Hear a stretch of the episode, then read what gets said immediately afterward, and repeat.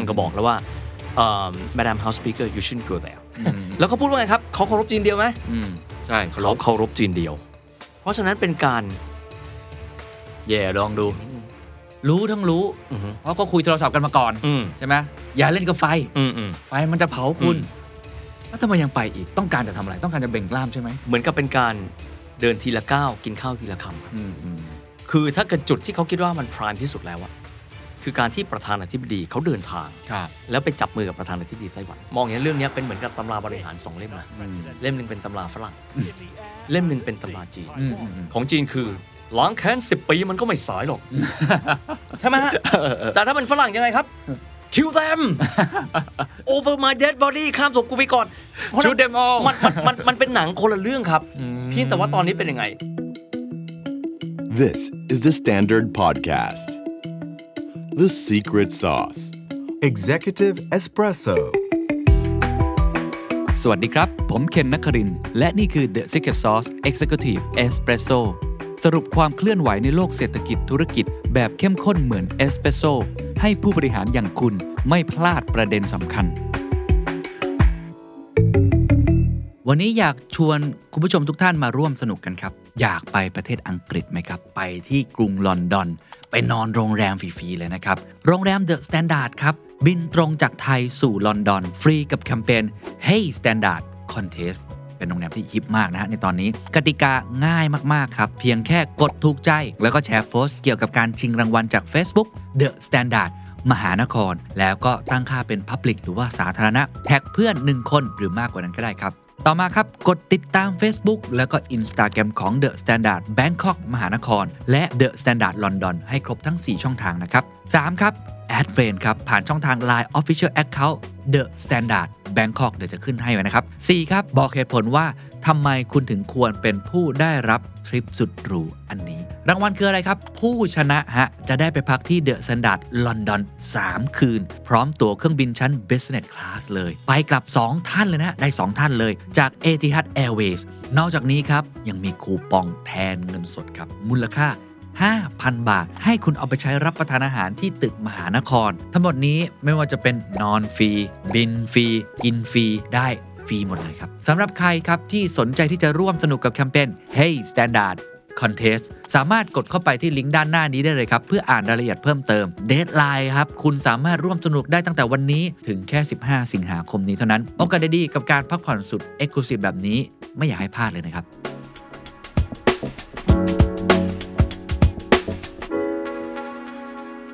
อย่าเล่นกับไฟ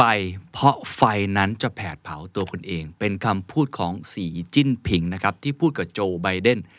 แต่ดูเหมือนว่าทางสหรัฐอเมริกาครับคุณ Nancy Pelosi ผมไม่รู้ว่าคุยกับคุณโจไบเดนยังไงนะแต่เล่นกับไฟไปเรียบร้อยครับไปเยือนที่ไต้หวันใช้เวลาไม่ถึงยี่สิบสี่ชั่วโมงนะครับน่าจะเป็นเที่ยวบินที่คนดูเยอะที่สุดนะว่าไปอยู่ตรงไหนกันแน่เนี่ยลงไปเหยียบแผ่นดินไต้หวัน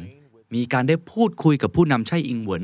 มีได้การกล่าวสุนทรพจน์ขึ้นมาด้วยนะครับเวลาสั้นๆอันนั้นทำให้โลกร้อนระอุขึ้นมาครับเผาการเมืองโลกความมั่นคงหรือแม้กระทั่งเรื่องของเศรษฐกิจนะครับจีนก็โกรธมากๆเลยเนาะมีการซ้อมรบกันสหรัฐอเมริกาก็มีการพูดคุยกันเรื่องนี้ถึงตอนนี้ก็ยังคุยกันเรื่องผลกระทบกันอีกนะครับว่าจะเกิดอะไรขึ้นทั้งในเชิงการเมืองและเศรษฐกิจแต่ว่าวันนี้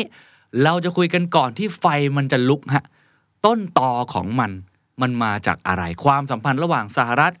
จีนไต้หวันที่เป็นสามเหลี่ยมแบบนี้มันเกิดขึ้นมาได้อย่างไรและคนที่จะตอบคำถามก็คือเฮียวิทย์สิทธิเวคินครับสวัสดีครับเคนสวัสดีครับทุกท่านครับได้ข่าวว่าขันมากเลยตอนที่เกิดเหตุการณ์นี้เพราะว่ามันมีแบ็กกราวด์เยอะนะครับเคนนะเราก็จะได้บางคนก็ได้ยินคำว่าวันไชน่าอีกก็จงกัวมันมาเมื่อไหร่วะจริงเอแล้วบางคนก็ได้ยินมาหลายสิ่งหลายอย่างก็บอกว่าเราอยากจะรู้จังเลยว่าความเป็นมาและเป็นไปเอาดูง่ายๆนะครับจุดเริ่มต้นเลยอเมริกากับจีนเขามาสนิทกันตอนไหน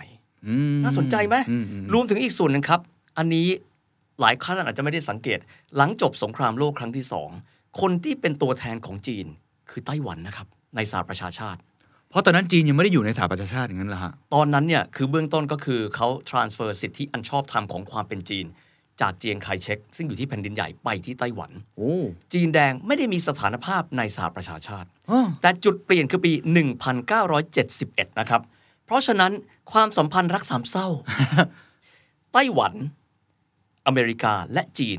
เป็นเรื่องที่น่าสนใจมากแล้วก็ท้าทายในเรื่องการเรียบเรียงนะครับเพราะว่าเราคงจะต้องรู้ประวัติศาสตร์ของทั้งสามประเทศกันด้วยในเวลาเดียวกันอีกส่วนหนึ่งครับเรื่องของอิทธิพลการเมืองภายในของไต้หวันซึ่งเขามีอยู่สองขั้ว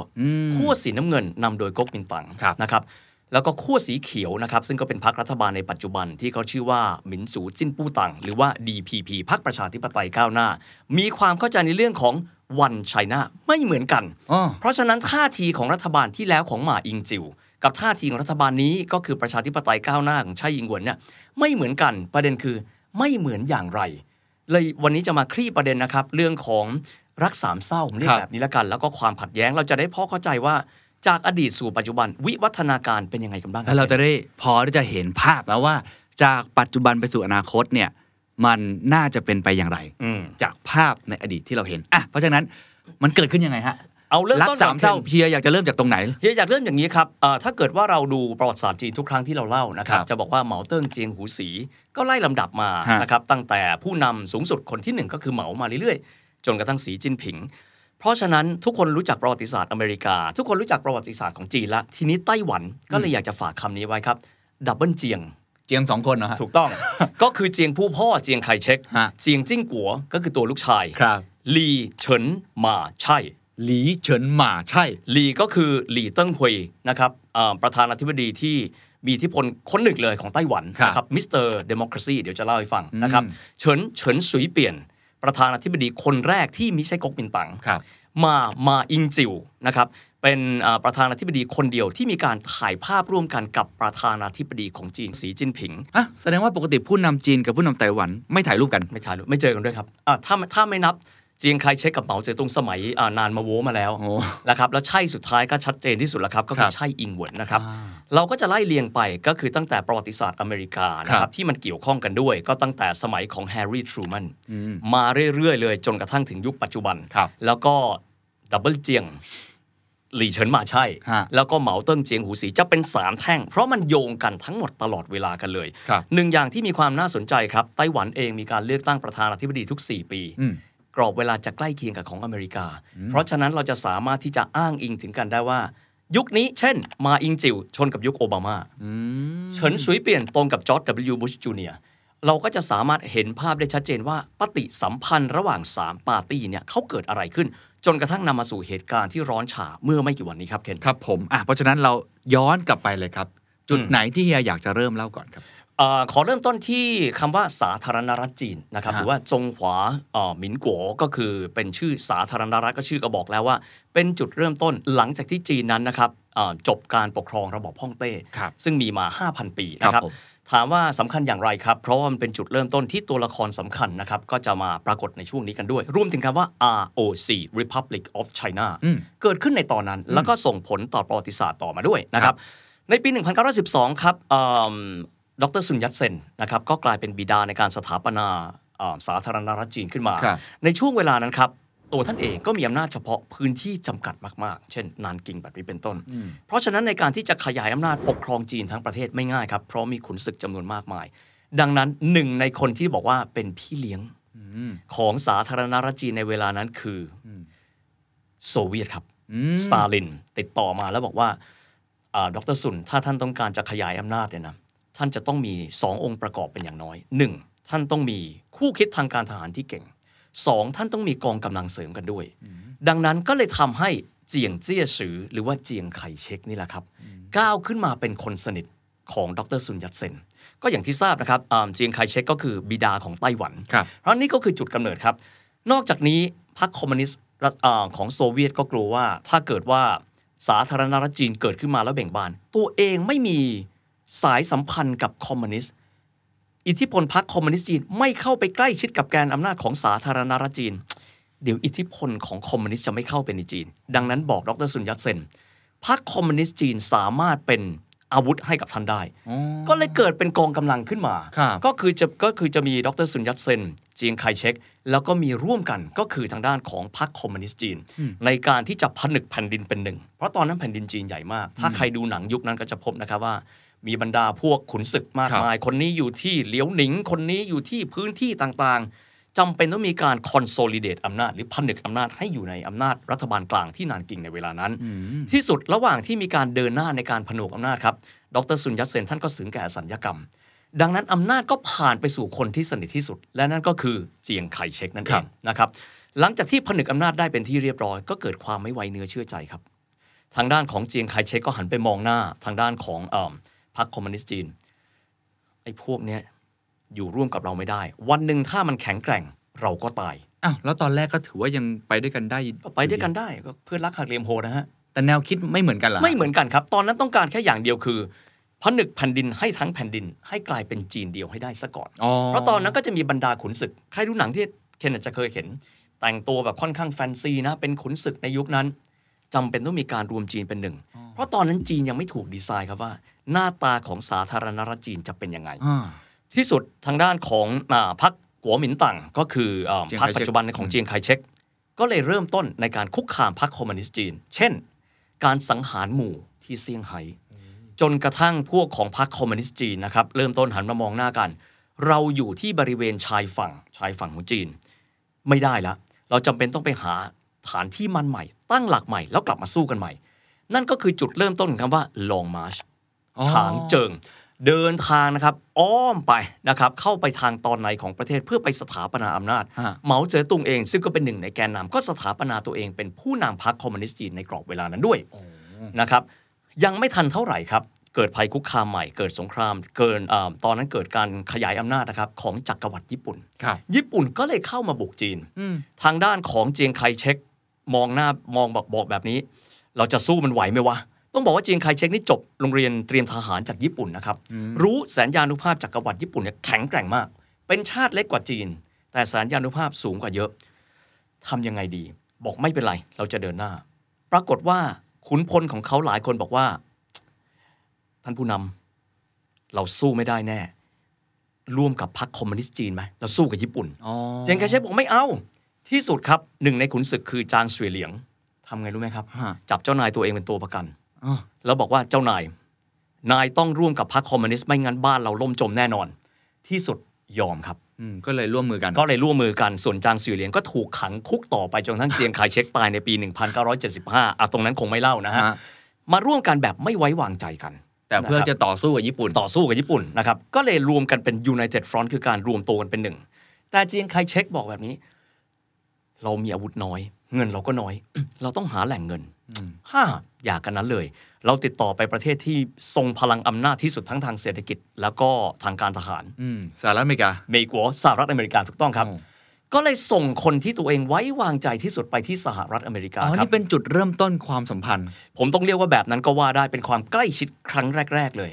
คนที่ส่งไปน่าประหลาดนะครับเขาเป็นผู้หญิงครับครับแปลกไหมยุคนั้นคนที่เป็นผู้นำประเทศต้องส่งผู้หญิงคนหนึ่งไปพูดคุยกับคนที่สหรัฐอเมริกาและคนคนนั้นคือเมียของเขาเองนางซ่งเหม่ยหลิงนะครับ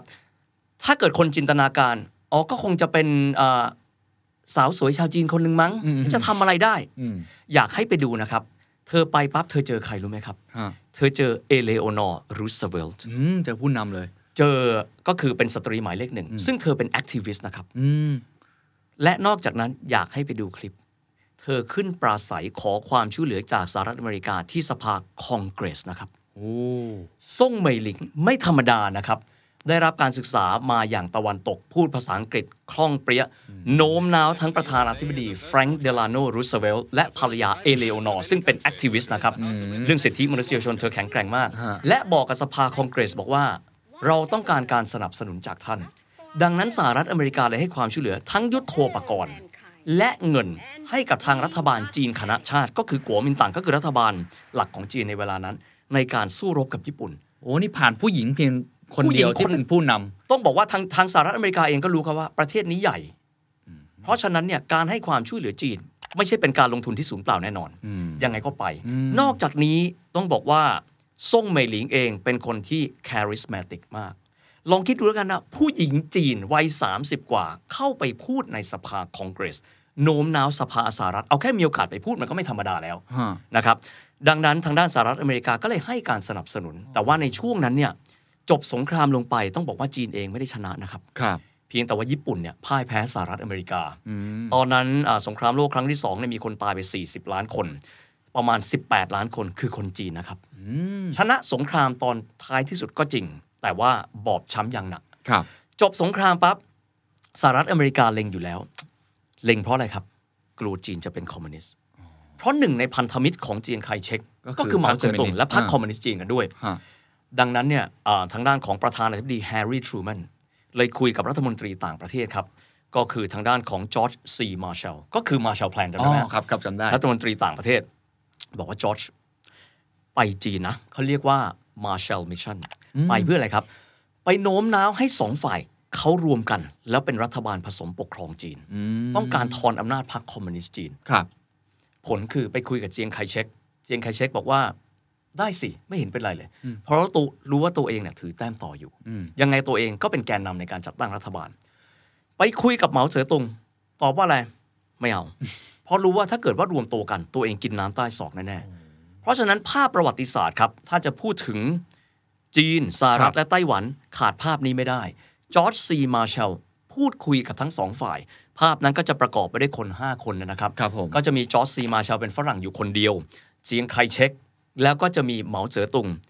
โจโอนไหลและจูเต๋ออยู่ในภาพเดียวกันอ๋อมีโจโอนไหลด้วยมีโจโอนไหลด้วยทั้งหมดห้าคนเป็นความพยายามในการที่จะทำให้เกิดรัฐบาลแห่งชาติของจีนนะครับผลคือไม่สำเร็จจอร์จซีมาร์แชลกลับไปสหรัฐอเมริกามือเปล่าและหลังจากนั้นสหรัฐอเมริกากับจีนแผ่นดินใหญ่ไม่ได้คุยกันอีกเลยจนกระทั่งปีหนึ่งพันเก้าร้อยเจ็ดสิบสองซึ่งตะไว้ก่อนเดี๋ยวค่อยเล่าครับผมประเด็นคือฝรั่งออกไปปั๊บเกิดอะไรขึ้นผมเชื่อว่าทุกคนเดาได้ซัดกันเองครับใช่ฮะเพราะฉะนั้นสองฝ่ายรบกันต้องบอกแบบนี้ครับว่าก๊กมินตั๋งยิ่งรบกองทัพยิ่งเล็กในขณะที่คอมมิวนิสต์ยิ่งรบกองทัพยิ่งตัวใหญ่เพราะอะไรครับเออเพราะอะไรฮะเป็นสไตล์ของกองทัพก๊กมินตั๋งครับไปที่ไหนปั๊บเกณฑ์ชาวบ้านมาช่วยเรารบบ้านนี้มีเงินใช่ไหมปล้นสะดมกลางทางอ๋อก็คือคลาสสิกโคตรฮะคลาสสิกของของผู้มีอำนาจในยุคนั้นครับก็คือไปกดขี่ชาวบ้านไปอะไรต่างๆเพราะฉะนั้นไปที่ไหนไม่มีใครเอาคนไม่ชอบในขณะที่พรรคคอมมิวนิสต์จีนครับแตกต่างครับไปที่ไหนกองทัพใหญ่ขึ้นเรื่อยๆเอาลูกชายเราไปช่วยรบด้วยได้ไหมเพราะเราอยากเป็นส่วนหนึ่งของพรรคคอมมิวนิสต์จีนเขาทำยังไงฮะเขาไปปั๊บเอาอาหารไปให้ผู้จาดีเพราะเราเป็นชนชั้นกรรมอาชีพพวกเราเป็นชาวนาด้วยกันพวกเราต้องสู้เพื่อประเทศของเราดีขึ้นโอ้คนละสไตล์เลยคนละเรื่องเลยครับเพราะฉะนั้นภาพที่เราเห็นนี่ต้องบอกว่ามันมีที่มาที่ไปนะครับครับจนที่สุดรบกันก็ผลก็อย่างที่รู้นะครับเจียงไคเชกก็พ่ายแพ้นะครับนานกิงเองก็แตกไปอยู่ที่ฟูเจียนหรือว่ามณฑลฮกเกี้ยนก็ไม่สามารถต้านทานได้จนกระทั่งที่สุดต้องข้ามฟากข้ามช่องแคบไต้หวันแล้วก็ไปที่เกาะฟอร์โมซาหรือว่าไต้หวันหรือว่าเกาะไต้หวันนี่แหละครับแล้วก็ไปตั้งรัฐบาลจีนคณะชาติที่นั่นในปีหนึ่งพันเก้าร้อยห้าสิบแล้วตอนนั้นที่เกาะนั้นที่บอกว่าเป็นไต้หวันเนี่ยมันเป็นยังไงมาก่อนที่จะไปตั้งรัฐบาลต้องบอกมันมัน primitive มากครับคือแทบจะไม่มีอะไรเลยนะครับจริงๆเกาะนี้เนี่ยเคยเป็นพื้นที่ที่ขุนพลของราชวงศ์หมิงนะฮะเจิ้งเฉิงกงเนี่ยพอแมนจูเนี่ยบุกเข้ามาที่แผ่นดินใหญ่บุกเข้ามาที่จีนเจิ้งเฉิงกงก็หนีไปตั้งนะครับก็คือเป็นรัฐบาลชาวฮั่นเนี่ยผมเรียกแบบนี้แล้วกันที่ไต้หวันนัยยะสำคัญมีประมาณแค่นั้นคือเหมือนเป็นพื้นที่หลบภัยใช่ส่วนใหญ่จะหนีไปอยู่ตรงนั้นหนีไปอยู่ที่นั่นความน่าสนใจครับเคนคือแล้วทำไมเหมาเจ๋อตุงซึ่งชนะมาตลอดเลยไม่ข้ามช่องแคบไต้หวันแล้วไปสู้เออไปบี้ให้จบเลยเพราะว่าถ้าจบก็คือไม่ต้องคิดถึงอะไรต่อไปแล้วก็คือจบเลยไม่มีเส้นหนามต้องยอมรับนะครับว่าไต้หวันเขามีเพื่อนที่แข็งแกร่งครับสหรัฐอเมริกาอ๋อสหรัฐอเมริกาก็ส่งกองเรือนาวิกโยธินนะครับ The Seventh Fleet นะครับของ ยู เอส Marine เนี่ยเข้าไปช่วยการ์ดบริเวณนั้นในขณะเดียวกันปีหนึ่งพันเก้าร้อยห้าสิบเกิดอะไรขึ้นครับสมรภูมิแรกของสงครามเย็นเกิดขึ้นและนั่นก็คือสมรภูมิเกาหลีไงครับสงครามเกาหลีเกิดขึ้นจากแฮร์รี่ทรูแมนต้องการที่จะคานอำนาจกับสหภาพโซเวียตนะครับเพราะฉะนั้นเนี่ยก็เลยเริ่มต้นรบในเวลานั้นครับพี่เลี้ยงที่เหมาเจ๋อตุงไม่ค่อยชอบสักเท่าไหร่พี่เลี้ยงคนนั้นมีชื่อว่าโซเวียตถ้าเกิดว่าเหมาเจ๋อตุงพูดภาษาไทยได้คงจะพูดว่ากูระเบื่อไอ้หนวดนี่จริงๆขนาดนั้นเลยเหมาเรามาร่วมกันสู้ให้กับคิมอิลซุงหน่อยให้ช่วยกับกองกำลังเกาหลีเหนือทั้งเหนือเหมาเจ๋อตุงทำไงครับเอาก็ได้พี่ ก็เลยไปเพราะฉะนั้นเนี่ยการเปิดแนวรบสองแนวไม่ใช่สิ่งที่เหมาะสมนักสักเท่าไหร่กับรัฐเกิดใหม่อย่างคอมมิวนิสต์จีนว่าแต่ว่าตรงนี้ต้องขอบอกก่อนว่าสถานภาพนะครับการเป็นตัวแทนอย่างชอบธรรมของจีน ในเวทีสหประชาชาติในเวลานั้นติดตัวเจียงไคเชกไปด้วยนะครับ mm. เพราะชื่อประเทศว่า Republic of China ในขณะที่ประเทศเกิดใหม่ People's Republic of China จงกัวหยันหมินก้งเหอกัวยังไม่ได้ถูกใส่เอาไว้อยู่ในระบบสหประชาชาตินะครับเพราะฉะนั้นเจียงไคเชกย้ายไปไต้หวันแต่ว่าสถานภาพของการเป็นตัวแทนของจีนอยู่ก็คือไต้หวันนะครับคือ Republic of China คือ Republic of China ครับยังอยู่กับเจียงไคเชกยังอยู่กับเจียงไคเชกครับเพราะตัวแทนของจีนในสหประชาชาติในช่วงนั้นคือ อาร์ โอ ซี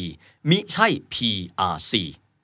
อ้าวแล้วฝั่งเหมาเจ๋อตุงเขาไม่รู้สึกอะไรฮะจังหวะนั้นก็เคลียร์บ้านก่อนครับถูกมั้ยฮะเคลียร์บ้านยังไม่ว่าลุงหนวดเดินมาเหมาช่วยลบหน่อยยังลบอยู่นะครับเหมาเองก็เลยต้องส่งกำลังไปรบที่เกาหลีเหนือกันด้วยนะครับแต่ว่าการส่งไปครั้งนี้อยู่ภายใต้การกำกับของจอมพลชื่อเผิงเต๋อหวายแล้วก็ได้มีการส่งนะครับพันโทคนหนึ่งไปด้วยได้รับการศึกษาจากรัสเซียนะครับชายคนนี้ก็ไปร่วมรบด้วยที่สมรภูมิที่บริเวณเปียงยางนะครับแล้วก็ชายคนนี้เนี่ยต้องพูดนิดหนึ่งนะครับว่าในปีแรกของสงครามหนึ่งพันเก้าร้อยห้าสิบเนี่ยสหรัฐอเมริกาโจมตีด้วยระเบิดนาปาล์มนะครับค่ายของเขาก็เลยถูกเผาวอดทุกคนกลายเป็นศพที่ไหม้เกรียมกันหมดนะครับและชายคนนี้มีชื่อว่าเหมาอ้านอิงเป็นลูกชายคนโตของเหมาเจ๋อตุงครับเหมาเจ๋อตุงส่งลูกชายคนโตไปช่วยรบที่สมรภูมิเกาหลีเหนือมันเป็นวัฒนธรรมคนยุคนั้นนะว่าแสดงออกซึ่งความรักชาติก็ไปศพนี่ไม่รู้นะครับว่าใครเป็นใครสิ่งเดียวที่ทำให้รู้ว่าคนนี้คือเหมาอ้านอิงคือนาฬิกาที่ใส่เพราะเขาใส่นาฬิกาของโซเวียตคนที่ให้ก็คือสตาลินนั่นแหละครับแล้วก็เลยรู้เรื่องนี้เหมาเจ๋อตุงไม่รู้นะครับเป็นปีไม่รู้เป็นปีว่าลูกชายเป็นตายร้ายดียังไงแต่รู้ว่าลูกชายไปทำหน้าที่เพื่อชาติละมารู้อีกทีก็คือผ่านไปแล้วก็เป็นหลักปีเพราะโจรไหลไม่อยากให้เขาเนี่ยเสียโฟกัสกับการสร้างชาติครับครับแล้วแล้วผมขอย้อนกลับมานิดหนึ่งตรงที่บอกว่าฝั่งเจียงไคเชกเนี่ยเป็นตัวแทนครับในตอนนั้นเนี่ยเขาเป็นตัวแทนได้ขนาดนั้นเหรอในเมื่อพื้นที่ที่เขามีก็เป็นแค่เกาะเล็กแล้วฝั่งของจีนแผ่นดินใหญ่นี่เขาคิดยังไง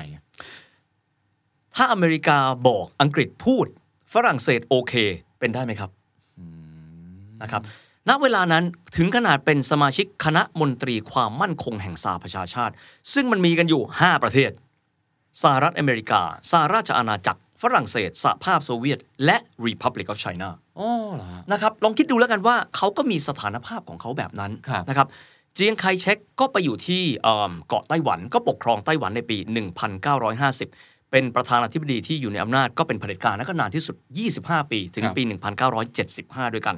ในขณะที่จีนเองครับร่วมรบสงครามเกาหลีนะครับที่สุดก็จบลงด้วยการแบ่งแยกกันก็จบไปในบ้านตัวเองนะครับเหมาเจ๋อตุงก็บริหารจัดการภายในไม่ว่าจะเป็นเรื่องของต้าเย่จินการพัฒนาประเทศก้าวกระโดดรวมถึงเรื่องของการปฏิวัติวัฒนธรรมเพราะฉะนั้นเรื่องการต่างประเทศเองนะครับคนที่ทำหน้าที่ในการดูแลก็คือโจเอินไหลเป็นต้นในช่วงเวลาแบบนั้นก็จะพบว่าบทบาทของจีนเองในเวทีโลกไม่ได้มากเหมือนวันนี้นะครับแตกต่างกันไปเยอะมากครับจวบจนกระทั่งผมขออนุญาตเล่าไปข้ามไปนิดหนึ่งแล้วกันนะครับจนกระทั่งปีหนึ่งพันเก้าร้อยเจ็ดสิบเอ็ดครับเป็นปีที่ช่วงนั้นเนี่ยสหรัฐอเมริกาก็โรมรันพันตูอยู่กับสมรภูมิอีกหนึ่งสมรภูมิสงครามเวียดนามสงครามเวียดนามครับและในเวลานั้นผู้กำหนดนโยบายอเมริกันสองคนคนหนึ่งชื่อริชาร์ดอีกคนชื่อเฮนรี่ก็คุยกันริชาร์ดก็ถามเฮนรี่เฮนรี่เราจะทำยังไงให้สหภาพโซเวียตอ่อนลงได้ครับเฮนรี่ก็ตอบว่าท่านก็แกะจีนออกมาจากสหภาพโซเวียตสิถูกไหมฮะถ้าเกิดทำให้ประเทศที่แข็งแกร่งคอมมิวนิสต์สองประเทศเขาเขาห่างออกจากกันก็เป็นผลดีต่อสหรัฐอเมริกาใช่ไหมครับริชาร์ดก็เลยบอกว่าเฮนรี่งั้นนายเดินทางไปที่ปักกิ่งแล้วนายไปหาโจซะแล้วนายไปจัดการเรื่องนี้ให้มันเสร็จง่ายๆเลยคนที่ชื่อว่าริชาร์ดที่ผมพูดถึงคือริชาร์ดนิกสันประธานาธิบดีสหรัฐอเมริกาส่วนคนคนชื่อเฮนรี่ที่ผมพูดถึงก็คือเฮนรี่คิสซิงเจอร์รัฐมนตรีต่างประเทศที่โด่งดังมากก็คุยกันแล้วบอกว่าแกะจีนออกจากรัสเซียได้ไหมถูกไหมฮะแกจีนออกจากรัสเซียได้รัสเซียก็อ่อนตัวจีนเองก็อาจจะกลายเป็นพันธมิตรของสหรัฐอเมริกาไปปั๊บเพราะฉะนั้นภาพที่บรรลือโลกมากเฮนรี่คิสซิงเจอร์เดินทางไปที่จีนพบกับนายโจก็คือโจเอินไหลครับเขาไม่ได้เจอกันมากี่ปีแล้วเคนตั้งแต่มาแชลแล้วอยู่ดีๆเขากลับมาเป็นเพื่อนกันและภาพที่เห็นครับท่านโจเอินไหลใช้ตะเกียบคีบอาหารให้กับเฮนรี่คิสซิงเจอร์เชื่อมสัมพันธ์ทำไมตรีกันจินตนาการถ้าเคนเป็นคนไต้หวันเคนคิดอะไรครับมันต้องอะไรกันแน่นอนเลยเคนเป็นคนไต้หวันเคนบอกว่า เขาคิดอะไรกับเราเปล่าเออแล้วเราจะอยู่ตรงไหนเนี่ยนั่นคือปีหนึ่งพันเก้าร้อยเจ็ดสิบเอ็ดนะครับและยี่สิบห้าตุลาคมของปีนั้นหนึ่งพันเก้าร้อยเจ็ดสิบเอ็ดครับมีมตินะครับของสหประชาชาติใน General Assembly คือการประชุมใหญ่หมายเลขสองเจ็ดห้าแปดบอกว่าณเวลานี้ผู้แทนอย่างชอบธรรมของจีนในสหประชาชาติมีชื่อว่า People's Republic of China อ้าวเตะเตะคนเดิมออกไปเลยในขณะที่ อาร์ โอ ซี Republic of China มิใช่เป็นผู้แทนอย่างชอบธรรมของจีนอีกต่อไปโอ้แล้วเขารู้มาก่อนไหมครับเนี่ยไม่รู้ครับ นั่นคือสี่ปีก่อนการถึงแก่อสัญญกรรมของเจียงไคเชกโอ้ถ้าเคนเป็นคนไต้หวันเคนจะคิดยังไงครับก็เหมือนโดนหักหลังเหมือนกันนะก็เรียกว่าเพลงนี้ลอยมาเลยครับเพื่อนรักหักเหลี่ยมโหดคือคือเอ๊ะเราก็รักกันมานานนะครับแต่ทำไงได้ครับก็ในเมื่อมันเกิดเหตุการณ์แบบนี้นะครับแล้วก็หนึ่งปีหลังจากนั้นหนึ่งพันเก้าร้อยเจ็ดสิบสองก็เกิดภาพบันลือโลกซึ่งเป็นฉากหนึ่งของหนังเรื่อง Forrest Gump ก็คือการที่ประธานาธิบดี Richard Nixon เดินทางไปพบกับเหมาเจ๋อตุงเขาไม่ได้มีความสัมพันธ์ใกล้ชิดกันมายาวนานแล้วครั้งนั้นจับมือกันลองจินตนาการเราเป็นไต้หวันเราคิดอะไรอยู่ก็ดื้อๆเลยจากประเทศซึ่งรวมกันมาเป็นประเทศได้แล้วตอนนี้ไม่มีสถานภาพเป็นรัฐที่ได้รับการรับรองจากสหประชาชาติมันเจ็บไหมครับเจ็บเลยฮะเจ็บนะครับแต่กันนั้นก็ตามแต่นะครับเป็นช่วงที่การค้าขายครับยังดำเนินอยู่แล้วผมถามนิดนึงว่าความสัมพันธ์ระหว่างสหรัฐกับจีนตอนนั้นถือได้ว่าแนบแน่นไหมอย่างที่เราเห็นเป็นภาพไหมหรือว่าสามารถแงะจีนออกมาจากรัสเซียได้จริงไหมเคนต้องคิดอย่างนี้ครับว่าในเวลานั้นจีนไม่ได้แข็งแกร่งแบบนี้สหรัฐอเมริกาไม่เคยเห็นจีนเป็นภัยคุกคามในเวลานั้นนะครับถูกไหมฮะสมัยนั้นยังเป็นประเทศที่กำลังพัฒนายังเอาตัวไม่เคยรอดยังมีคนที่กินไม่ดีอยู่ไม่ดีเพราะฉะนั้นการที่ไปรวมกันก็คือเป็นหลักๆเลยเรื่องของความมั่นคงทางการทหารนั่นแหละครับหรือว่าความมั่นคงในเชิงของดุลยภาพอำนาจโลกแล้วก็เป็นสิ่งที่ดีซะด้วยอย่างน้อยเราได้เพื่อนใหม่มาหนึ่งคนเพราะจีนก็โอเคที่จะจับมือด้วยก็เลยจับมือก็เลยเปิดบ้านนะครับแล้วก็รับประธานาธิบดีนิกสันแล้วก็จับมือกันก็เป็นภาพประวัติศาสตร์ซึ่งเราไม่ได้เห็นมายาวนานแล้วอย่าถามว่าครั้งหลังสุดที่ประธานาธิบดีจีนนะครับกับกับทางด้านของไต้หวันเจอกันเมื่อไหร่นะครับแต่ว่าครั้งนั้นถือว่าเป็นครั้งสำคัญมากๆเพราะเป็นการเปลี่ยนขั้วพอสมควรว่าสหรัฐอเมริกาเป็นมิตรกับคอมมิวนิสต์นะครับทั้งทั้งที่สงครามเย็นยังไม่จบนะครับเออน่าสนใจมากเลยใช่ไหมครับเขากับโซเวียตก็เรื่องหนึ่งแต่เขากับจีนทั้งที่เป็นคอมมิวนิสต์เหมือนกันอีกแบบหนึ่งโอ้แล้วความสัมพันธ์ระหว่างสหรัฐอเมริกากับไต้หวันในตอนนั้นเป็นไงก็ไม่ดีเลยตอนนั้นก็คือสิ่งที่พอช่วยเหลือได้ครับคืออะไรครับหนึ่งการค้ามีอยู่แล้วโอเคสองคือให้การอารักขาไต้หวันจากวันนั้นสู่วันนี้อ๋อเรื่องอาวุธอะไรต่างๆนี่แหละฮะเรื่องอาวุธเรื่องการที่จะเข้าไปช่วยอารักขาคือกำลังพลถูกไหมฮะคือก็ไม่ได้ตัดขาดสักทีเดียวไม่ว่าจะไปตีซีกับจีนแทนเพียงแต่ว่าต้องบอกว่าผมขอคบกับเพื่อนใหม่นะ คุณลดระดับความสัมพันธ์ ถูกไหมฮะ เพราะฉะนั้นนี่มันมันไม่ใช่สิ่งที่อยู่ดีมันก็เกิดมาป้าว่าไต้หวันออกจาก ยู เอ็น นะครับแต่มันคือเหตุการณ์ที่มันมีเหตุการณ์มีที่มาที่ไปของมันด้วย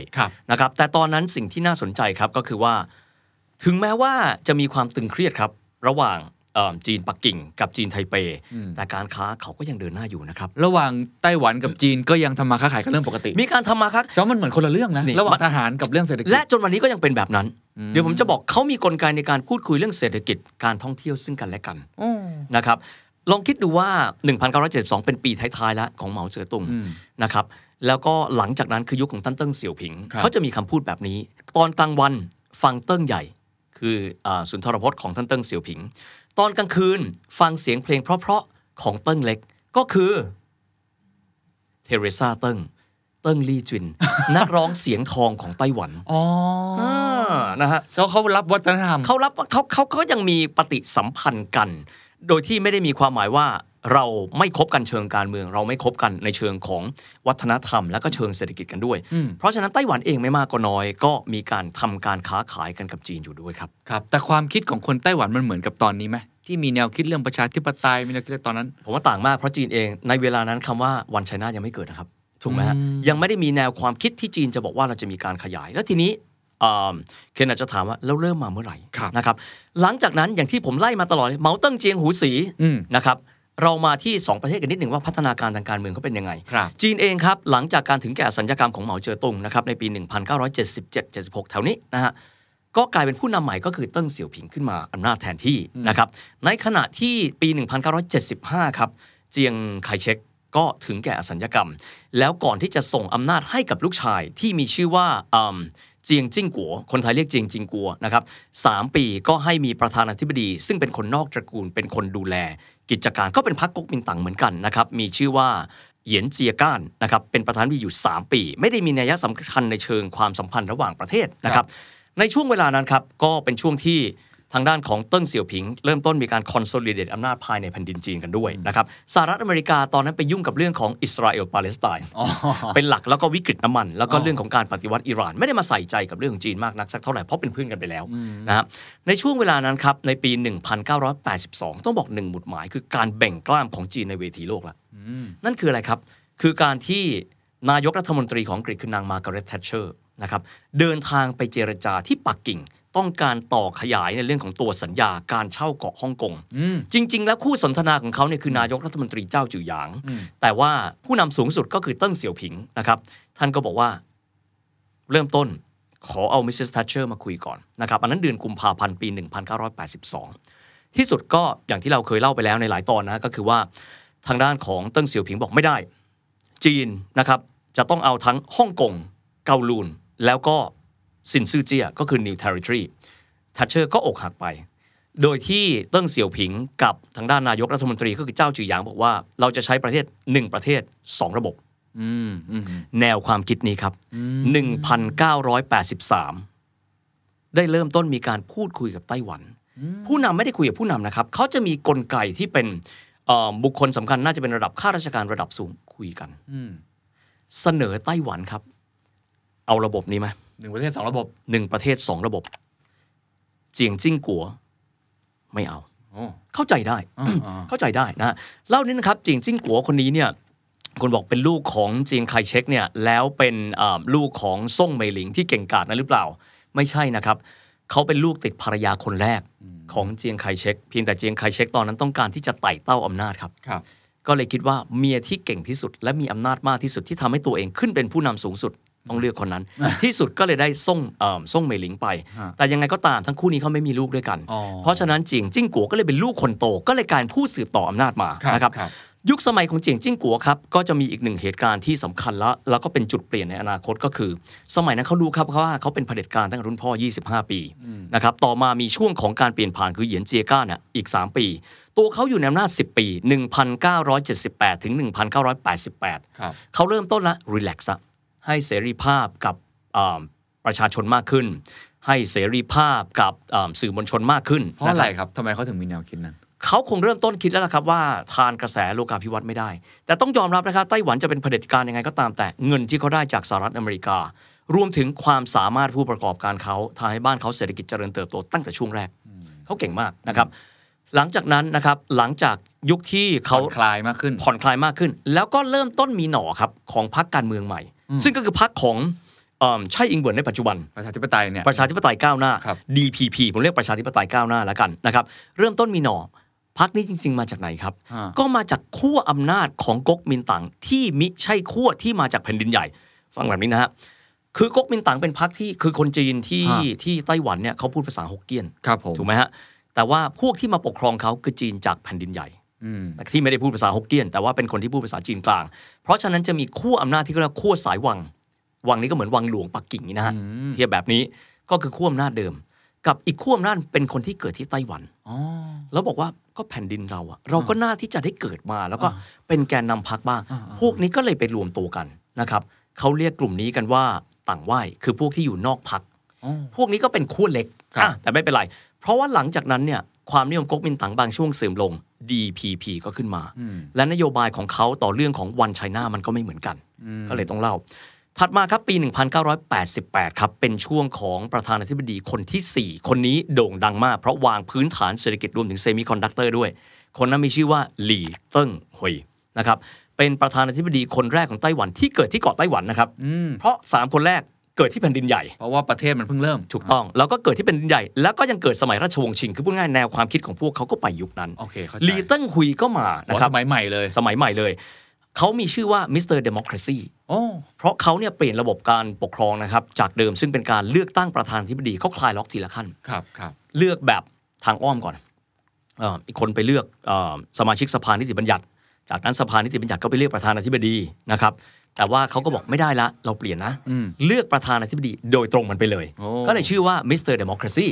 นะครับซึ่งในช่วงดังกล่าวครับประธานาธิบดีสหรัฐอเมริกาคนหนึ่งซึ่งอยู่ในช่วงเดียวๆกันกับเขาต้องการจะเดินทางมาแสดงความยินดีทำได้ไหมครับในช่วงนั้นโคตรเปราะบางเลยทำเนียบขาวก็บอกว่ามิสเตอร์คลินตันมิสเตอร์ประธานาธิบดีมันอาจจะนำไปสู่ปัญหาเรื่องของการเมืองระหว่างประเทศก็ได้บิลคลินตันก็เลยต้องโฮการตัดสินใจในการเดินทางไปไต้หวันเพราะว่าไว้หน้าจีนมันเป็นยุคนั้นเพราะยุคนั้นเนี่ยเทนชันมันไม่เยอะนะครับยุคบิลคลินตันนี่เทนชันไม่ค่อยเยอะนะครับสำหรับทางด้านของหลีเติ้งคุยคนนี้นะครับก็มีคุณอุปการมากมายแต่ว่าในช่วงที่เขาอยู่ในอำนาจครับตอนนั้นจีนเริ่มต้นแบ่งกล้ามแล้วนะครับก็เริ่มต้นมีการคุกคามด้วยการยิงมิสไซล์กันละหนึ่งพันเก้าร้อยเก้าสิบเริ่มต้นแสดงท่าทีคุกคามและในปีหนึ่งพันเก้าร้อยเก้าสิบห้าครับหลีเติ้งคุยได้รับการเชิญจากมหาวิทยาลัยคอร์เนลให้เดินทางไปให้สุนทรพจน์ว่าในเรื่องของการวางรากฐานประชาธิปไตยให้กับไต้หวันผลคือจีนประท้วงครับอ๋อนี่เข้าใจจีนประท้วงในเวลานั้นว่าให้วีซ่าเขาได้ยังไงเขาเป็นใครแล้วตอนนั้นมันเริ่มคุกกุ่นแล้วไอ้ผมย้อนกลับไปถามนิดนึงว่าทำไมจีนต้องเริ่มแบ่งกล้ามกับไต้หวันละแสดงว่าความสัมพันธ์อะไรต่างๆนี่เริ่มเปราะบางมากขึ้นเรื่อยๆมันเป็นเพราะว่าประเทศพอจะเป็นมหาอำนาจครับเคนแนวความคิดของคนที่ยังต่อสู้เพื่อความอยู่รอดก็อย่างหนึ่งพอเรื่องของความอยู่รอดไม่ใช่เป็นปัญหาละเศรษฐกิจดีขึ้นละบทบาทในเวทีระหว่างประเทศก็ต้องใหญ่ขึ้นก็เป็นเรื่องปกตินะครับแต่ว่าเป็นการแสดงเห็นถึงเทนชันแต่ว่ารวมทั้งไต้หวันเองก็มีความเป็นประชาธิปไตยด้วยถูกไหมฮะผมว่าตรงนั้นจีนอาจจะไม่ได้คิดถึงจีนอาจจะคิดแค่ว่ายังไงก็ตามเราต้องมีแนวความคิดว่าพวกเขาต้องอยู่กับเราผ่านไปนิดหนึ่งอันนี้ผมพูดถึงตามไล่ตามประธานาธิบดีนะครับหนึ่งพันเก้าร้อยเก้าสิบสองเป็นหมุดหมายที่คนอาจจะไม่เคยได้พูดถึงในปีนั้นครับมีการประชุมนะครับของเจ้าหน้าที่ระดับสูงของไต้หวันและจีนมีความหมายว่านักการเมืองเขาไม่คุยกันแต่ระดับข้าราชการเขาคุยกันเป็นการประชุมกันนะครับที่ฮ่องกงซึ่งสมัยนั้นฮ่องกงยังเป็นของอังกฤษอยู่และก็มีหนึ่งเทอมซึ่งเกิดออกมาส่วนนั้นเขาเรียกว่าจิวเอ่อก้งชื่อแปลว่าเก้าสิบสอง consensus จำตรงนี้ให้ดีนะครับข้อตกลงปีหนึ่งพันเก้าร้อยเก้าสิบสองเป็นการตกลงกันนะครับและในการตกลงกันถึงเรื่องของสถานภาพหรืออนาคตร่วมกันก็ตามแต่มีการโผล่คำว่าอี้เก่อจงกัววันไชน่าขึ้นมาเป็นครั้งแรกหนึ่งพันเก้าร้อยเก้าสิบสองก็คือยุคของหลีเติ้งหุยแต่ว่าแน่นอนว่าการเมืองก็ถือว่าเขาไม่ได้เข้าไปประชุมแต่เขาก็รับทราบไอ้เปเปอร์นี้ว่ามันเกิดอะไรขึ้นประเด็นก็คือว่าทั้งคู่เลยมีคำว่าสำเนาคู่ฉบับมีคำว่าวันไชน่าแต่เข้าใจไม่เหมือนกันเอ้ยเดี๋ยวฮะผมผมกำลังสับสนนิดนึงว่าไอ้คำคำนี้เป็นคำที่ใหญ่มากเนาะ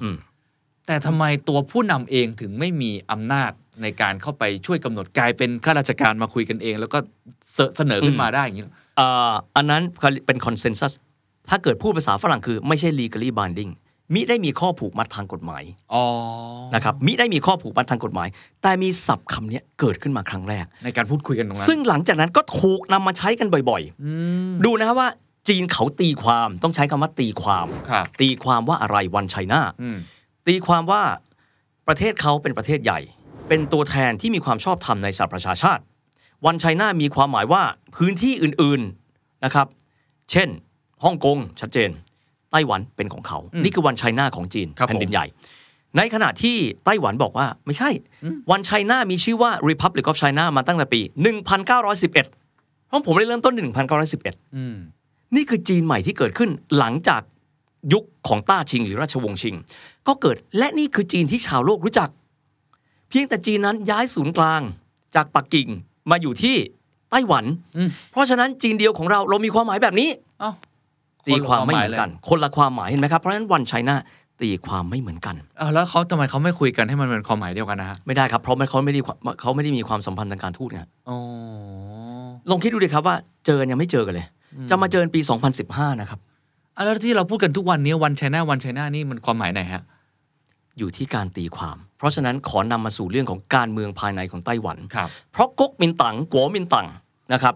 กับหมินจูจิ้นปู้ตั๋งก็คือพรรคประชาธิปไตยก้าวหน้าเขาตีความเรื่องนี้คนละอย่างเช่นเดียวกันอ้าวข้างในก็ตีความไม่เหมือนกันขอย้อนกลับไปนิดนะครับตอนแรกที่บอกว่า ดับเบิลเจียงลีเฉินมาใช่จำได้ไหมฮะตอนนี้ผมอยากให้ท่านผู้ชมลองจินตนาการถึงยุคจีนยุคของไต้หวันก่อนหน้าไช่อิงเหวินคือยุคของประธานาธิบดีรูปหล่อที่มีชื่อว่ามาอิงจิวยุคนั้นเราไม่เจอความตึงเครียดแบบนี้ผมไม่ได้บอกว่าไหนดีไม่ดีนะแต่จะพบว่ามันเป็นหนังคนละม้วนเลยนะเพราะอะไรฮะเป็นหนังคนละม้วนเพราะการตีความในเรื่องที่เรื่องนี้ที่มันไม่เหมือนกันไงครับวันไชน่าเนี่ยวันไชน่าเนี่ยมันตีความไม่เหมือนกันครับ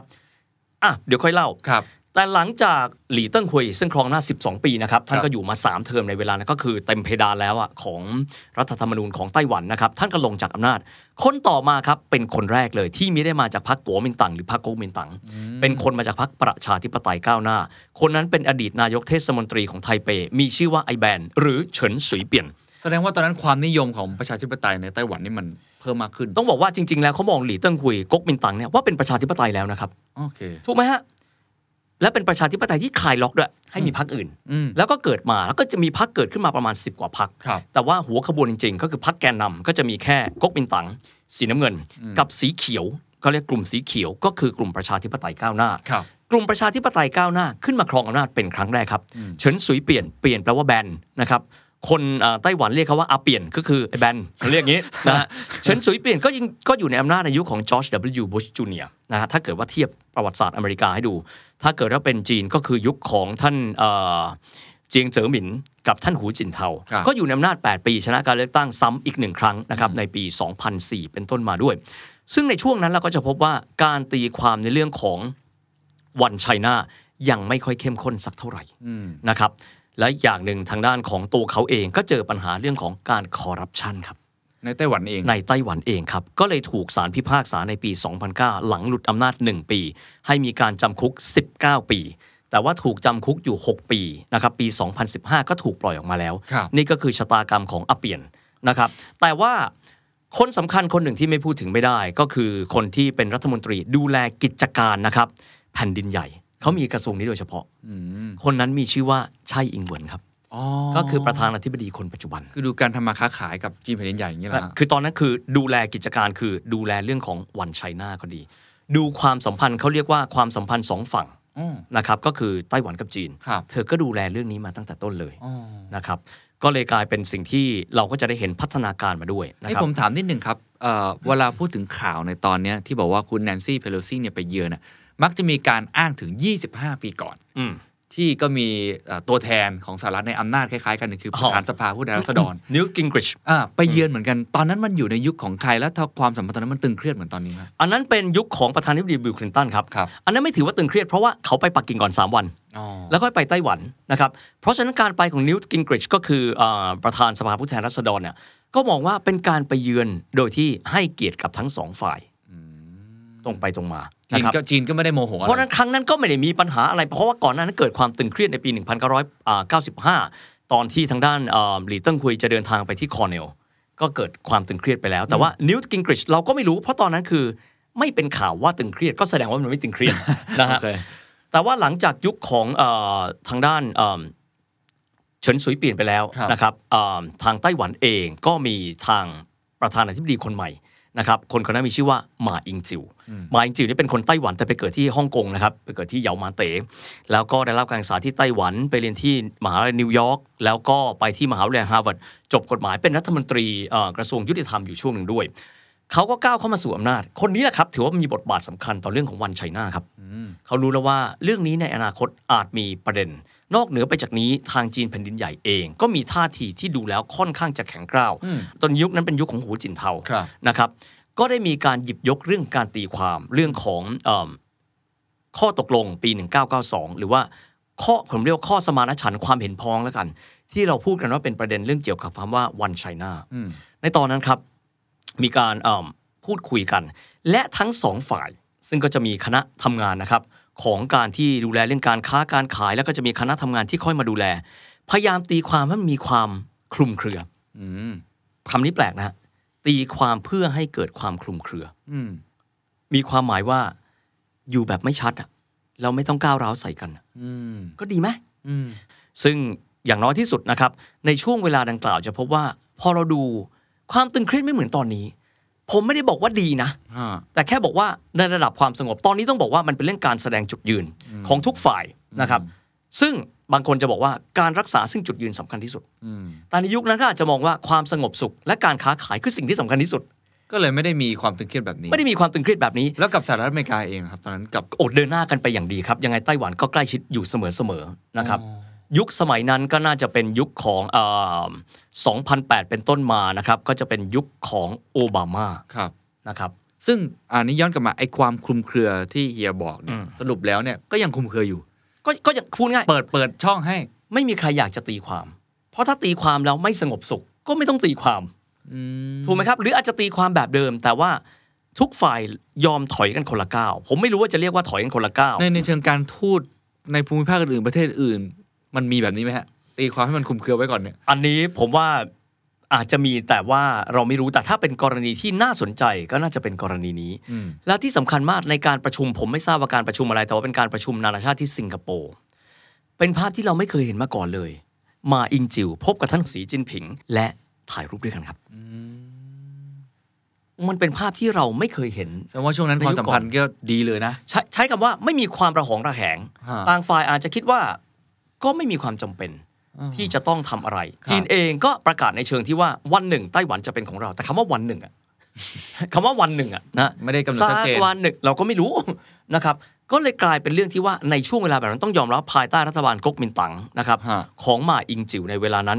สภาพลักษณะของมันเป็นแบบนั้นนะครับและนอกเหนือไปจากนี้อันนี้น่าสนใจมากครับในช่วงการ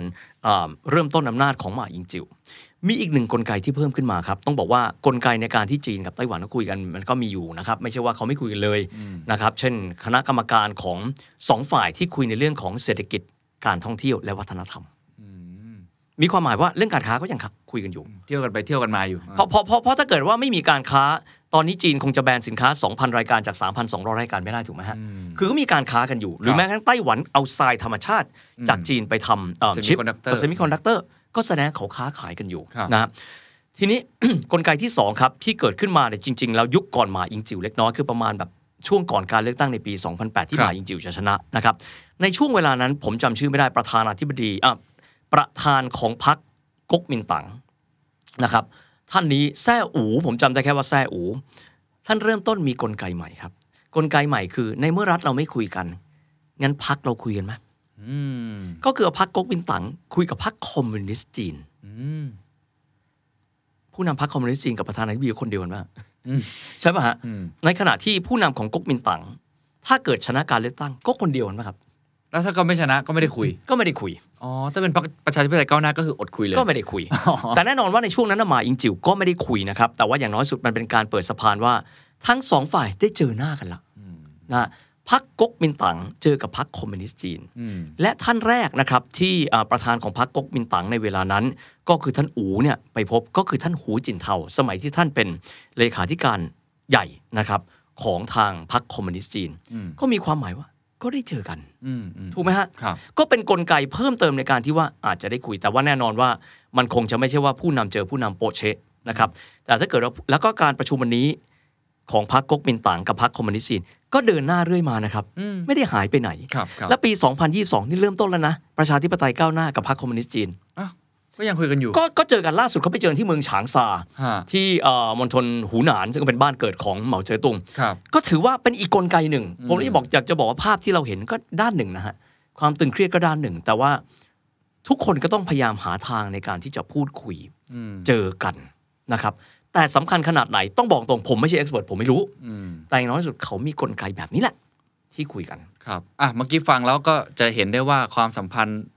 ผ่อนคลายขึ้นผ่อนคลายขึ้นในยุคมาอิงจิ๋วนะฮะแล้วตอนไหนที่มันกลับมาตึงเครียดอีกครั้งครับมาอิงจิ๋วเนี่ยนะครับก็ลงจากอำนาจนะครับก็คือสองสมัยละท่านก็ไม่ได้ลงต่อละก็จบไปละก็ในปีสองพันสิบหกก็มีการเลือกตั้งนะครับทีนี้ครับกลายเป็นตัวแทนจากพรรคประชาธิปไตยก้าวหน้า ดี พี พี ไช่อิงหวนนะครับเธอก็ก้าวเข้ามาสู่อำนาจเธอก้าวเข้ามาสู่อำนาจอย่างที่ได้บอกครับกรอบการเลือกตั้งนะครับของสหรัฐอเมริกาเนี่ยกับไต้หวันเวลาเขาใกล้ๆกันสี่ปีก็สี่ปีใกล้ๆกันนะฮะไม่ตรงกันเป๊ะนะฮะแต่ใกล้ๆกันวันที่มีการเลือกตั้งของสหรัฐอเมริกาเดือนพฤศจิกายนปีสองพันสิบหกในปีนั้นหักปากกาเซียนครับเพราะโดนัลด์ทรัมป์ชนะฮิลลารีคลินตันไช่อิงหวนเป็นประธานาธิบดีไต้หวันคนแรกที่โทรศัพท์ไปหาบุคคลระดับประธานาธิบดีหรือผู้ที่กำลังจะเป็นประธานาธิบดีของสหรัฐโทรไปทำไมฮะ ก็ให้บอกว่าฉันเป็นรัฐไงแสดงว่าความคิดของคุณไช่อิงเหวินมีส่วนอย่างยิ่งก็คือการเมืองก็เห็นต่างไงครับถูกไหมท่านมาอิงจิ๋วท่านจะเห็นยังไงก็ก็เป็นเรื่องของก๊กมินตั๋งนะครับกับกับท่านมาอิงจิ๋วไปกับรัฐบาลของท่านแต่พอมาเป็นท่านไช่อิงเหวินก็แตกต่างกันไปก็คือจุดยืนของเขาวิธีคิดของเขาก็เลยก็คงไม่เหมือนกันแล้วก็เชื่ออย่างยิ่งนะครับว่าไต้หวันเป็นประเทศมีอธิปไตยและการโทรผมก็ไม่รู้เหมือนกันว่าจริงๆก็อาจจะมีการโทรแล้วไม่ได้บอกใครนะครับอะไรอย่างเงี้ยผมไม่รู้นะแต่ว่าการโทรของไช่อิงเหวินเนี่ยมันเป็นการโทรที่สาธารณชนรับรู้แล้วคิดว่าจีนมองยังไงครับโอ้โหโกรธแน่นอนอ่ะจะเจ้าลี่เจียนเราได้ยินชื่อทุกวันเลยนะเพราะเป็นโฆษกกระทรวงการต่างประเทศจีนก็ออกมาพูดถึงการติดต่อกันแบบที่ไม่เหมาะสมก็ต้องบอกว่าผมถึงได้บอกว่าการเข้าใจเรื่องนี้ก็ต้องเข้าใจเรื่องของการเมืองของไต้หวันด้วยเช่นเดียวกันเพราะว่าชัดเจนเลยครับก๊กมินตั๋งเขาก็เลือกแนวทางหนึ่งแต่ผมไม่รู้ว่าถ้าก๊กมินตั๋งเกิดชนะการเลือกตั้งจะโทรไหมจะจะที่สุดแล้วอาจจะไปเหมือนแนวที่แนวทางแบบไช่อิงเหวินก็ได้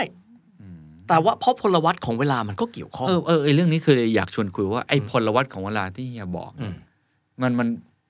มันคืออะไรทำไมทำไมไต้หวันต้องแสดงท่าทีที่เข้าใกล้กับสหรัฐมากขึ้นมันเป็นแนวคิดของไช่อิงเหวินคนเดียวหรือพลวัตมันบอกว่ามันควรจะไปในทางนี้เพราะเทรนด์ต่างๆมันเป็นไปทางนี้อ่าพอพูดถึงพลวัตต้องแยกเป็นสองส่วนครับเคนส่วนที่หนึ่งคืออันนั้นเป็นแนวความคิดของก๊กมินตั๋งในเวลานั้นนะครับหรือเป็นเพราะว่าบริบทมันผลักดันให้คิดอย่างนั้นมันเป็นเรื่องของตัวบุคคลตัวพรรคหรือเป็นเรื่องของตัวบริบทนะครับก็อาจจะเป็นไปได้ว่าหมายจิ๋วแล้วก็โหวตเตอร์ของเขาต้องใช้คำนี้เพราะเป็นประชาธิปไตยเนาะอาจจะมองว่าความสงบเนี่ยมาก่อนเรื่องจุดยืนหรือว่าการตีความกันแบบคลุมๆที่ใช้คำว่าวันหนึ่งเนี่ย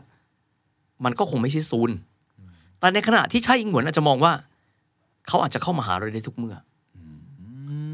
อีกอย่างหนึ่งถ้าเกิดจะตอบเคนก็ต้องยอมรับว่า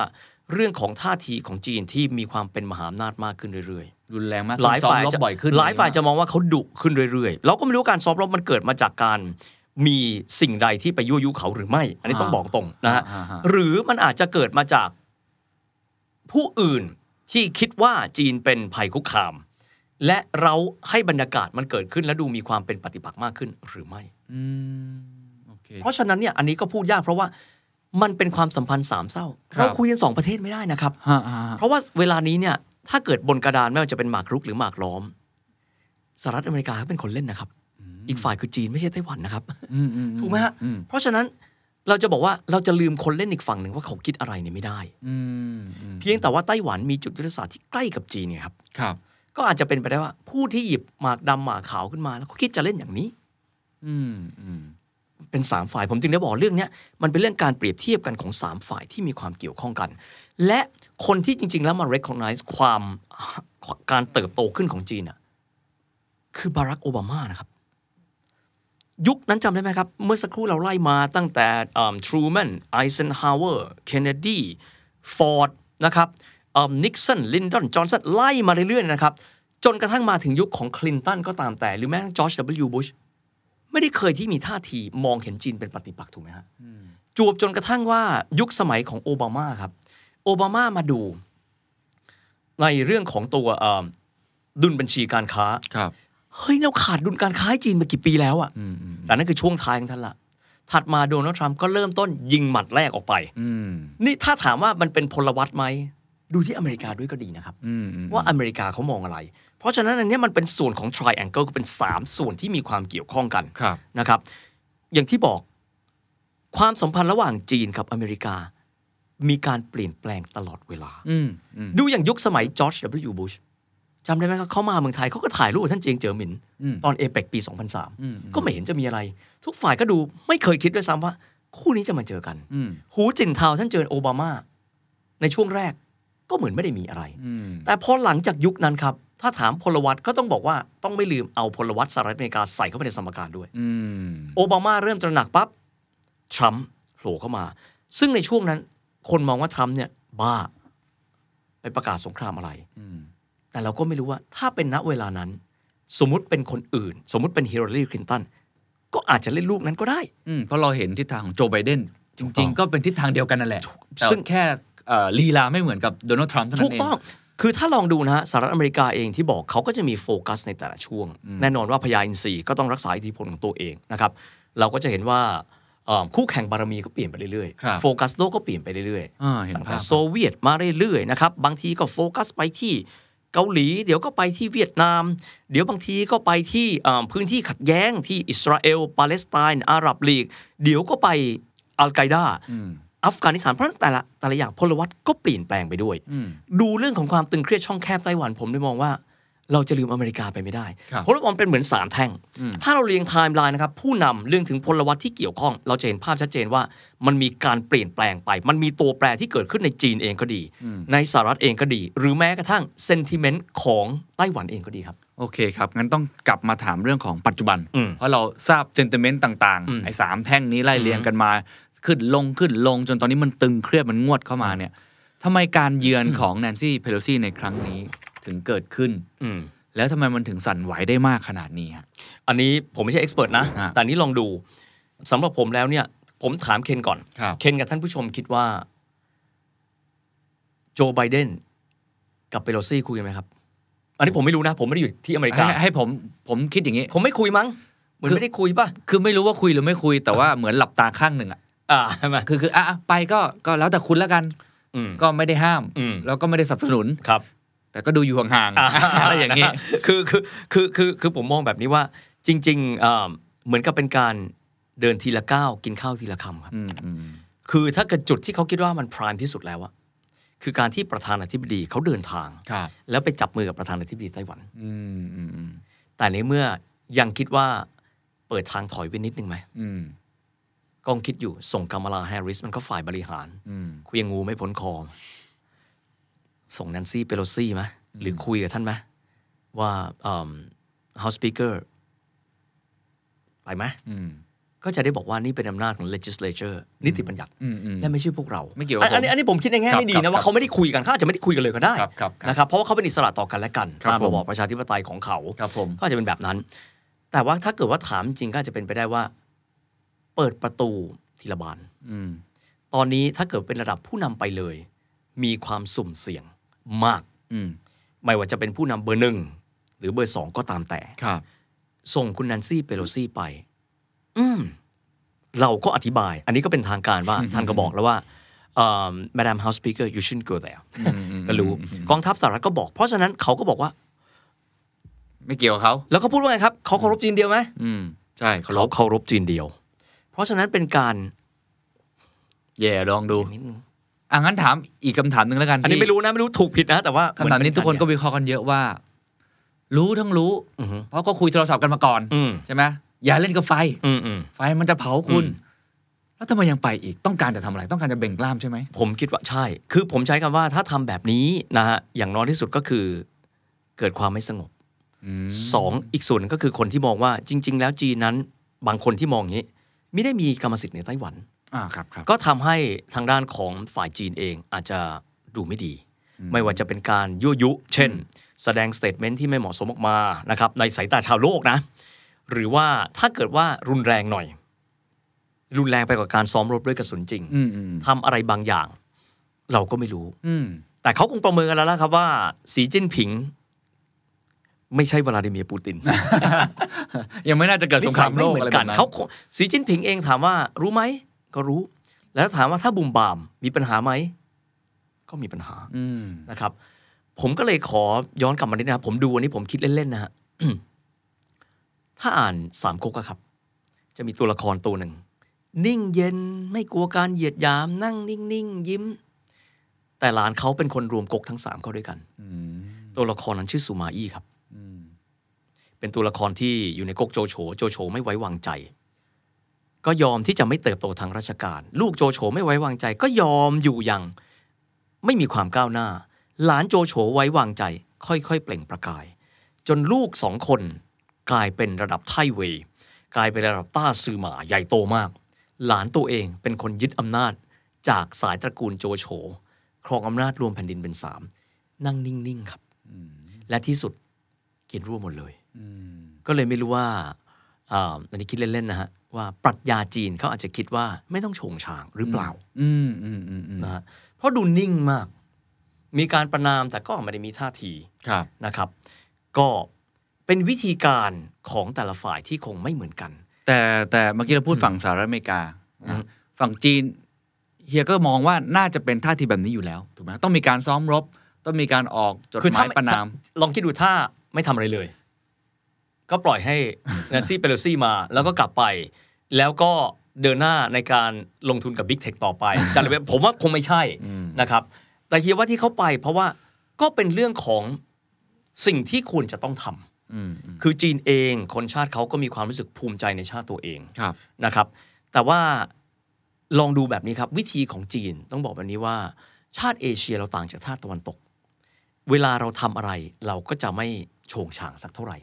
ถ้าเป็นทางด้านสหรัฐจะทำอะไรก็ลุกขึ้นมานะครับลองจินตนาการดูในยุคที่ฮ่องกงมีม็อบร่มเหลืองก็ใช้ตำรวจฮ่องกงไม่เคยส่งทหารจีนไปเลยเวลาผ่านไปเงียบไหมเงียบเลยฮะเงียบเก็บกิ๊บเลยฮะตอนนี้ออกบล็อกนอกประเทศกันเต็มเลยเห็นไหมครับก็ก็เราก็จะเห็นว่าวิธีการในการเดินเกมแตกต่างกันนะครับอ่ะงั้นผมถามต่อในแง่ของผลกระทบแล้วกันซึ่งแน่นอนหลายอย่างมันคงจะคาดเดาได้ยากว่าแนวโน้มจะเป็นยังไงแต่อย่างหนึ่งที่ผมคิดว่าเฮียน่าจะพอเห็นภาพคือความสัมพันธ์ระหว่างสหรัฐกับจีนจะเป็นยังไงต่อฮะหลังจากนี้ที่มันโอ้โหคุกรุ่นกันเหลือเกินก็ก็โดยสเต็ปเลยผมคิดว่าตึงเครียดสหรัฐเองต้องต้องบอกว่าสไตล์นะฮะสไตล์ฝรั่งคือจะทำอะไรเขาก็จะบอกชาวโลกว่าเขาจะทำอย่างนี้ในขณะที่จีนเองนี้จะเดาใจยากมากผมเชื่อว่าจีนเองก็ยังคิดอยู่ว่าจะทำยังไงให้กู้สถานภาพนี้ขึ้นมาและแก้ไขปัญหาได้แต่สไตล์จีนคือไม่ค่อยสื่อสาร อ, อันนี้เดายากครับครับเดายากแต่แต่มั่นใจว่ามีอะไรในใจ แล้วก็น่าจะตึงเครียดต่อไปแบบนี้คิดอะไรในใจคงต้องตึงเครียดครับก็แต่ที่ต้องบอกว่าคนที่ได้รับผลกระทบเยอะที่สุดก็คือไต้หวันครับไม่ไม่ว่าจะเป็นการที่ใช้คำนี้ว่าช้างสารตีการย่าแพร่ก็แหลกลานนะครับทีนี้ก็ต้องดูเซนติเมนต์ของคนไต้หวันเองว่าเขาจะเป็นยังไงแล้วก็การเลือกตั้งนี้ใช่เหมือนเพิ่งชนะการเลือกตั้งสมัยที่สองปีสองพันยี่สิบครั้งต่อไปจะปีสองพันยี่สิบสี่นะครับก็ต้องดูต่อไปว่าแล้วนโยบายของอีกพรรคหนึ่งล่ะก๊กมินตั๋งเหมือนไหมต่างไหมประชาชนต้องการแบบนี้ไหมหรือคิดว่าอยากได้แบบที่สมัยที่ประธานาธิบดีชื่อหม่าอิงจิ๋วอันนี้เราไม่รู้นะครับเพราะฉะนั้นก็ผมคิดว่าเป็นเรื่องที่เรื่องนี้ถามว่าจะลงเอยเหมือนกับยูเครนไหมก็ไม่ไม่น่าไม่ไม่มีใครคิดว่าจะเป็นแบบนั้นครับครับเพราะว่าลักษณะของจีนเองก็จะวางแผนคิดเป็นหมากแต่อย่างน้อยที่สุดเขามีบูรณภาพแห่งดินแดนถ้าเขาคิดว่าวันไชน่าคือแบบนั้นบูรณภาพแห่งดินแดนเขาคิดของเขาอย่างนั้นเพียงแต่ว่า execution เขาจะไม่เหมือนโลกตะวันตกตาต่อตาฟันต่อฟันเขาจะไม่เหมือนปูตินครับคือเขาไม่ใช่ เค จี บี เก่านะครับไม่ใช่ เค จี บี ที่ว่าตายเป็นตายบุกเข้าไปเลยผมคิดว่าด้วยด้วยลักษณะต่างกันไม่รู้ว่ามองถูกมองผิดแต่ว่าดูจากลักษณะของหลายๆอย่างในการแก้ไขปัญหาจีนดูม็อบฮ่องกงเนี่ยเราจะเห็นชัดเจนเลยว่าตอนนั้นนิ่งจนกระทั่งผมเห็นหน้าแคร์รีแลมตอนนั้นนะดูเครียดมากเลยเครียดมากเพราะว่าจัดการอะไรไม่ได้แต่ทุกอย่างก็นิ่งจนกระทั่งท้ายที่สุดจบไม่ทีเหมือนกับหายไปแล้วอะไม่รู้ไม่รู้ทำอะไรนะอาจจะปรองดองสมานฉันท์เลยผมไม่รู้แต่ว่าจะเป็นลักษณะแบบนั้นแล้วถ้ามองในแง่ของการเยือนในครั้งนี้ของฝั่งสหรัฐเองถือว่าเป็นการวางหมากที่ได้หรือเสียนึกมองเฮียโอ้ผมใช้คำนี้นะทั้งสองประเทศเป็นมหาอำนาจที่ชาญฉลาดทั้งคู่สหรัฐอเมริกาไม่มากก็น้อยได้หน้าว่าเปิดประตูไปขั้นหนึ่งเรามีผู้บริหารระดับสูงอันดับที่สามนะของสหรัฐเข้าไปเยือนเห็นไหมเราสามารถทำได้ไต้หวันรักเรามากขึ้นแต่ในขณะที่จีนเองก็ต้องบอกว่าเขาเองก็รู้ครับว่าถ้าเกิดว่ามีอะไรที่รุนแรงจนเกินไปไม่ได้ส่งผลดีในระยะยาวสมมติมองผมมองมองอย่างเรื่องนี้เป็นเหมือนกับตำราบริหารสองเล่มนะเล่มหนึ่งเป็นตำราฝรั่งเล่มหนึ่งเป็นตำราจีนของจีนคือล้างแค้นสิบปีมันก็ไม่สายหรอกใช่ไหมฮะแต่ถ้าเป็นฝรั่งยังไงครับ kill them over my dead body ข้ามศพกูไปก่อน shoot them all มันมันมันเป็นหนังคนละเรื่องครับเพียงแต่ว่าตอนนี้เป็นยังไงโอ้โหขอเล่าเรื่องตลกนิดนะฮะเวลาที่อ่านสามก๊กนะฮะคนคนเอเชียที่บอกโอ้โหสามก๊กนี่คือสุดยอดยุทธศาสตร์ผมเองนี่นักเป็นคนที่ชอบเรื่องเกี่ยวกับจีนมากนะครับจนกระทั่งวันที่ได้ดูหนังเรื่องสงครามฝิ่น ตำราสามก๊กบวกเลียดก๊กจะบวกกี่เล่มก็ตามแต่สู้ปืนใหญ่อังกฤษได้ไหมครับไม่ได้ไม่ได้นะครับท้ายที่สุดแล้ววิธีที่โลกตะวันตกใช้คือเทคโนโลยีวิธีที่จีนใช้ในยุคก่อนคือการอ่านเกมอ่านคนการวางแผนนะการอ่านคนแต่ยุคนี้ครับสามก๊กอาจจะกลับมาสำคัญอีกครั้งหนึ่งอาวุธจีนมีไหมมีแต่มีอาวุธด้วยและมีการบริหารความสัมพันธ์บริหารบริบท manipulate ผมใช้คำว่า manipulate นะคือมีความหมายว่าจัดการอยู่เบื้องหลังจนสำเร็จมันอาจจะเป็นสิ่งที่ส่งผล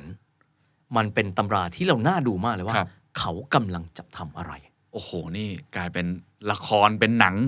ที่ต้องติดตามต่อเนื่องนะมันเหมือนกับสิ่งที่เราต้องดูนะครับว่าเขาจะทำอะไรครับเพราะเฮียมองว่ามันคือเราจะดูการเดินเกมต้องบอกอย่างนี้นะครับว่าเวลาติดตามข่าวอย่างเงี้ยผมฟังอาจารย์สมชายภคภาสวิวัฒน์ท่านพูดได้ดีมากเลยเวลาเราดูเนี่ยข่าวพวกเนี้ยอย่าดูเหมือนเชียร์มวยอ่ะไม่ใช่ข้างใดเราดูว่ามหาอำนาจเขาทำอะไรเพื่อที่เราจะได้มาศึกษาครับและถอดรหัสอันนี้เป็นเหมือนตำราที่ดีเล่มหนึ่งเลยนะครับได้เรียนรู้ว่ารากฐานเกิดอะไรจากครั้งหนึ่งเนี่ยอเมริกาเอาไต้หวันออกจาก ยู เอ็น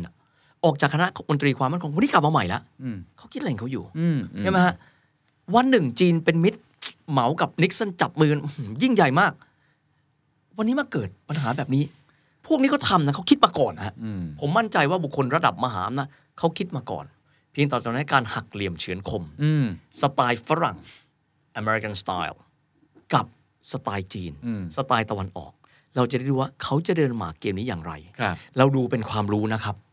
เพราะไงก็ตามประเทศไทยก็เป็นประเทศเล็กๆนะครับที่เรา observe เขาอย่างสนใจเพื่อที่ย้ำให้มั่นใจว่าท้ายที่สุดแล้วเนี่ยเราจะเดินหน้าแบบสงบสงบแล้วก็มีเศรษฐกิจที่ดีแน่นอนความถูกต้องทุกคนก็ต้องยึดมั่นนะครับผมแต่เราจะได้ดูว่าเหมือนกับเราตามตำราบริหารของประเทศมหาอำนาจสองประเทศและหนึ่งประเทศที่มีความเจริญแบบไต้หวันครับโอ้โหผมว่าเป็นการจบพอดแคสต์ตอนนี้ที่ดีมากนะครับว่าไอฉากหน้าที่เราเห็นหักเหลี่ยมนะฮะเฉือนคมกันแบบนี้จริงๆมันมีเบื้องหลังมันมีวิธีคิดไม่ว่าจะเชิงประวัติศาสตร์ที่จะปูพื้นมาให้เราฟังแล้วผมว่าเราเข้าใจที่มาที่ไปมากขึ้นรวมทั้งในเชิงที่เบื้องหลังของการคิดของมหาอำนาจว่าเขาคิดยังไงแล้วผมก็เห็นด้วยกับเฮวิทนะครับว่าจริงๆเราสามารถเรียนรู้จากเรื่องนี้ได้นะมาปรับใช้เพราะประเทศไทยไม่ใช่มหาอำนาจอะไรยิ่งใหญ่อยู่แล้วเราเป็นมดตัวเล็กๆท่ามกลางช้างสารน่ะถามว่าเราเรียนรู้อะไรจากเขาได้บ้างแล้วก็จะทำมาค้าขายเนาะเพราะว่าเราต้องทำเศรษฐกิจอะไรต่างๆนานาเนี่ยยังไงต่อไปแต่ถ้ามีเรื่องความถูกต้องความชอบธรรมก็เล่นไปตามระบบหรือเล่นไปตามหลักการที่เราควรจะเป็นนะครับก็หวังว่าวันนี้น่าจะได้รับประโยชน์มากขึ้นกับเล่นกับไฟแล้วก็หักเหลี่ยมเฉือนคมในวันนี้นะครับขอบคุณครับขอบคุณนะครับ